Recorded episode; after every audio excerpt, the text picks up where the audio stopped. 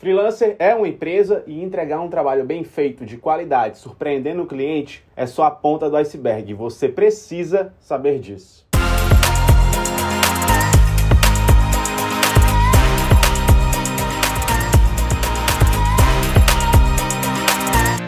Uma vez eu assisti uma entrevista do Caíto Maia, fundador da Chili Beans, e ele fala uma coisa que contextualiza muito bem esse vídeo. Ele fala: Eu não sou um cara talentoso, mas sou disciplinado. Nesse vídeo eu vou mostrar para você a minha planilha de controle de jobs e pagamentos e a minha agenda, como eu organizo tudo isso e como funciona na minha, no meu workflow. E tem uma surpresa no final desse vídeo, então eu peço que você assista até o final. Já deixa o like agora no começo para você não esquecer e vamos lá. Apresentei o orçamento, negociei, fiz todo aquele processo que a gente já conhece, fechei com o cliente e aí, para onde é que eu vou agora? Como é que eu conduzo toda essa situação? Bom, eu tenho uma planilha no Excel onde a partir do momento que o cliente entra em contato comigo, eu já tomo nota daquilo junto com a origem de onde foi o contato. Por quê? Porque eu preciso saber onde é que aquela conversa começou e onde ela está sendo conduzida. O cliente entrou em contato comigo por e-mail, eu já boto lá na caixinha e-mail, Instagram, WhatsApp, por onde tiver sido o canal de contato, e aí eu não me perco de saber quando eu vou dar o retorno para aquele cliente. Por quê? Muitas vezes você entrou em contato com o cliente, você deu a primeira pauta, começou a negociar, começou a entender a demanda. E aí você vai partir para outras atividades suas, tocar outros jobs, tocar outros clientes, responder outros clientes, e aquele cliente, dois, três dias depois, retorna para você com outro contato, você não sabe nem do que, que ele estava falando mais, onde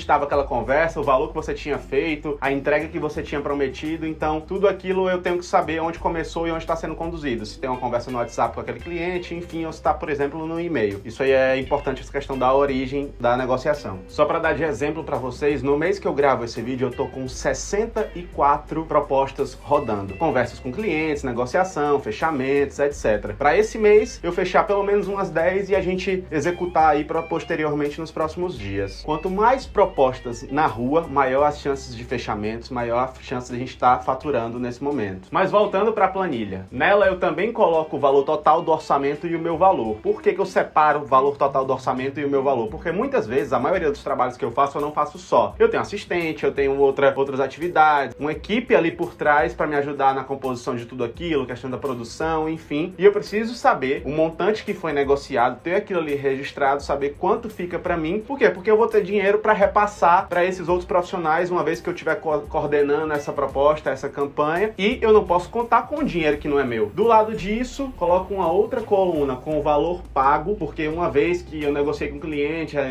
um pagamento parcelado, dividido de alguma forma, 15, 15 dias, ou seja lá qual for o prazo que você flexibilizou para o seu cliente, eu preciso ter tomado até onde já foi quitado e quanto ele ainda me deve. Dessa forma, eu vou controlando os pagamentos, sabendo referente a qual trabalho entrou, a qual trabalho está faltando, está pendente, e eu não me perco no meio desse processo todo. Normalmente o freelancer, ele é todas as funções da empresa. Ele é, ele é financeiro, ele é comercial, ele é o próprio prestador de serviço. Então, você precisa sim se forçar a ter esse nível de organização, a ter essa, essa preocupação com todos esses aspectos. Do lado dessa questão do valor, eu tenho um status geral da negociação, que na minha planilha eu separo em algumas opções, que coloco uma listazinha suspensa, onde eu tenho orçamento pendente, em negociação, cancelado, fechado, em espera, porque muitas vezes o cliente no meio da negociação ele pede um stand-by, que vai entrar em contato com você, que naquele momento não vai ser possível, enfim. Também tem o para executar, que esse para executar basicamente é os jobs fechados. Quando eu tô na semana de execução deles, eu coloco para executar, para eu saber que aquele, aqueles ali estão próximos de eu entrar em atividade, de ir para campo, executar e tal. E aí eu já dou uma, uma resgatada lá na, na proposta, no orçamento à parte que eu fiz, para saber basicamente o que, é que vai ser feito, ou checar as referências, o que quer que seja. Também tem pagamento pendente e pago, claro.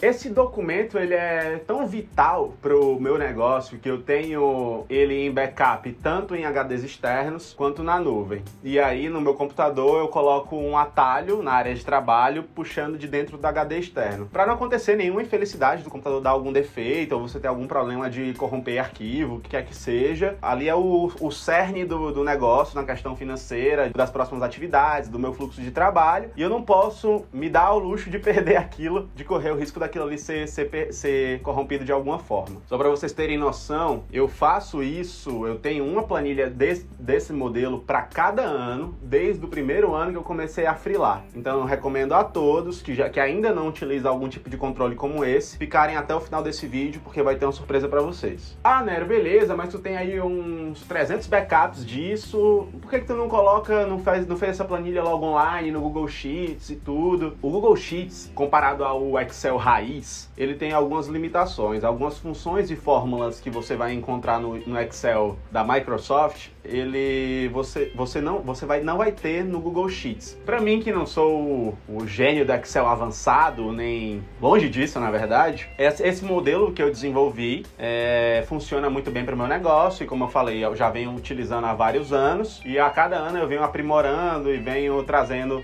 cada vez mais o que realmente é necessário no dia a dia, pegando as funcionalidades e colocando para dentro, ou removendo alguma coisa que eu já não faço mais uso. Enfim, para mim funciona muito bem, para mim tem controlado muito bem a minha necessidade. No último vídeo eu comentei rapidamente sobre planilhas, sobre Google Sheets, enfim, e aí no, no num dos feedbacks que eu tive de seguidores, ele falou assim: caramba, eu mandava a proposta e deixava e nunca mais entrava em contato e ficava por isso mesmo, o cliente não respondia e tudo. Gente, isso não pode acontecer. Você não pode deixar uma proposta no limbo, deixar uma proposta em aberto, deixar sem uma, sem uma posição, sem um retorno. É, eu já falei dessa questão de cadenciar o acionamento do cliente para buscar esse retorno, mas da mesma forma que você não pode deixar isso em aberto, você não pode demorar para mandar um orçamento. Não existe isso de demorar três dias, uma semana para desenvolver um orçamento, uma vez que aos olhos do cliente você faz aquilo ali sempre, o tempo todo, automático. Então, por mais que tenha umas delicadezas, você sim vai ter que se desdobrar para conseguir desenvolver um orçamento o mais rápido possível, dar esse retorno para lá para dor do cliente o mais rápido possível, sim. Então, uma grande parceira desse documento da planilha é a minha agenda, que além de eu tê-la impressa ali como no sistema de planner aqui na parede do escritório, porque eu sou muito visual, eu gosto de ter as coisas assim na minha vista, bem, bem claras e, e graficamente representadas mesmo. Eu uso o Google Agenda compartilhado com o meu sócio, e aí é uma sugestão que eu dou para você se você tiver parceiros de negócios, outros profissionais da área que você trabalha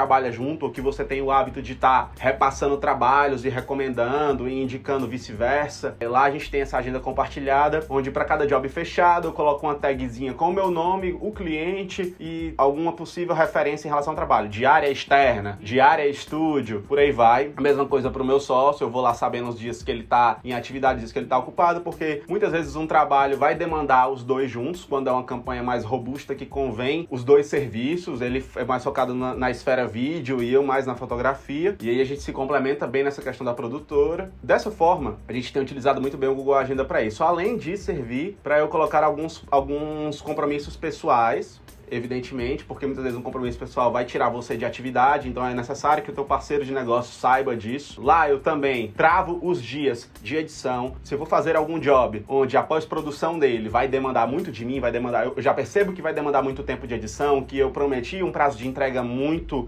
rápido, muito urgente, e muitas vezes aquilo ali foi a, o argumento de venda para o meu cliente, foi o grande, foi, foi o grande diferencial para o cliente, eu já travo o dia posterior daquele trabalho como um dia para edição exclusiva. E ali eu não fecho nada que vá me tirar, que vá me colocar em externa e que vá me colocar numa bola de neve onde eu não vou conseguir cumprir com meus prazos. Dessa forma a gente vai otimizando as coisas e o fluxo funciona super bem dessa forma, além de ser super interessante para você colocar como compromisso lembretes com alarmes, que também tem essa função funcionalidade de pagamentos. Você tá lá com 5, 6, 10 clientes fechados, excelente, maravilha. Todos esses com datas de pagamento diferentes ou modalidades de pagamento diferentes, dividido em duas vezes ou à vista, só que no final do mês, enfim. Coloca aquilo ali como um lembrete na tua agenda para justamente você não ficar incomodando o cliente com essa questão do pagamento, que é um assunto que é necessário, mas querendo ou não, ele é delicado, ele é incômodo, por mais que não, por mais que não devesse ser, ele é. Isso te dá um controle maior das coisas. Nessa forma eu vou ficando mais tranquilo. Quando vai se aproximando do dia do pagamento do cliente ali, eu já tenho um alarme de dois dias antes, um dia antes, onde eu já mando uma sinalização para ele, opa, lembrando aí do boleto que vence dia tal, daqui dois dias, tudo certinho, tudo na programação, e assim vou conduzindo, vou, vou minimizando os erros, vou,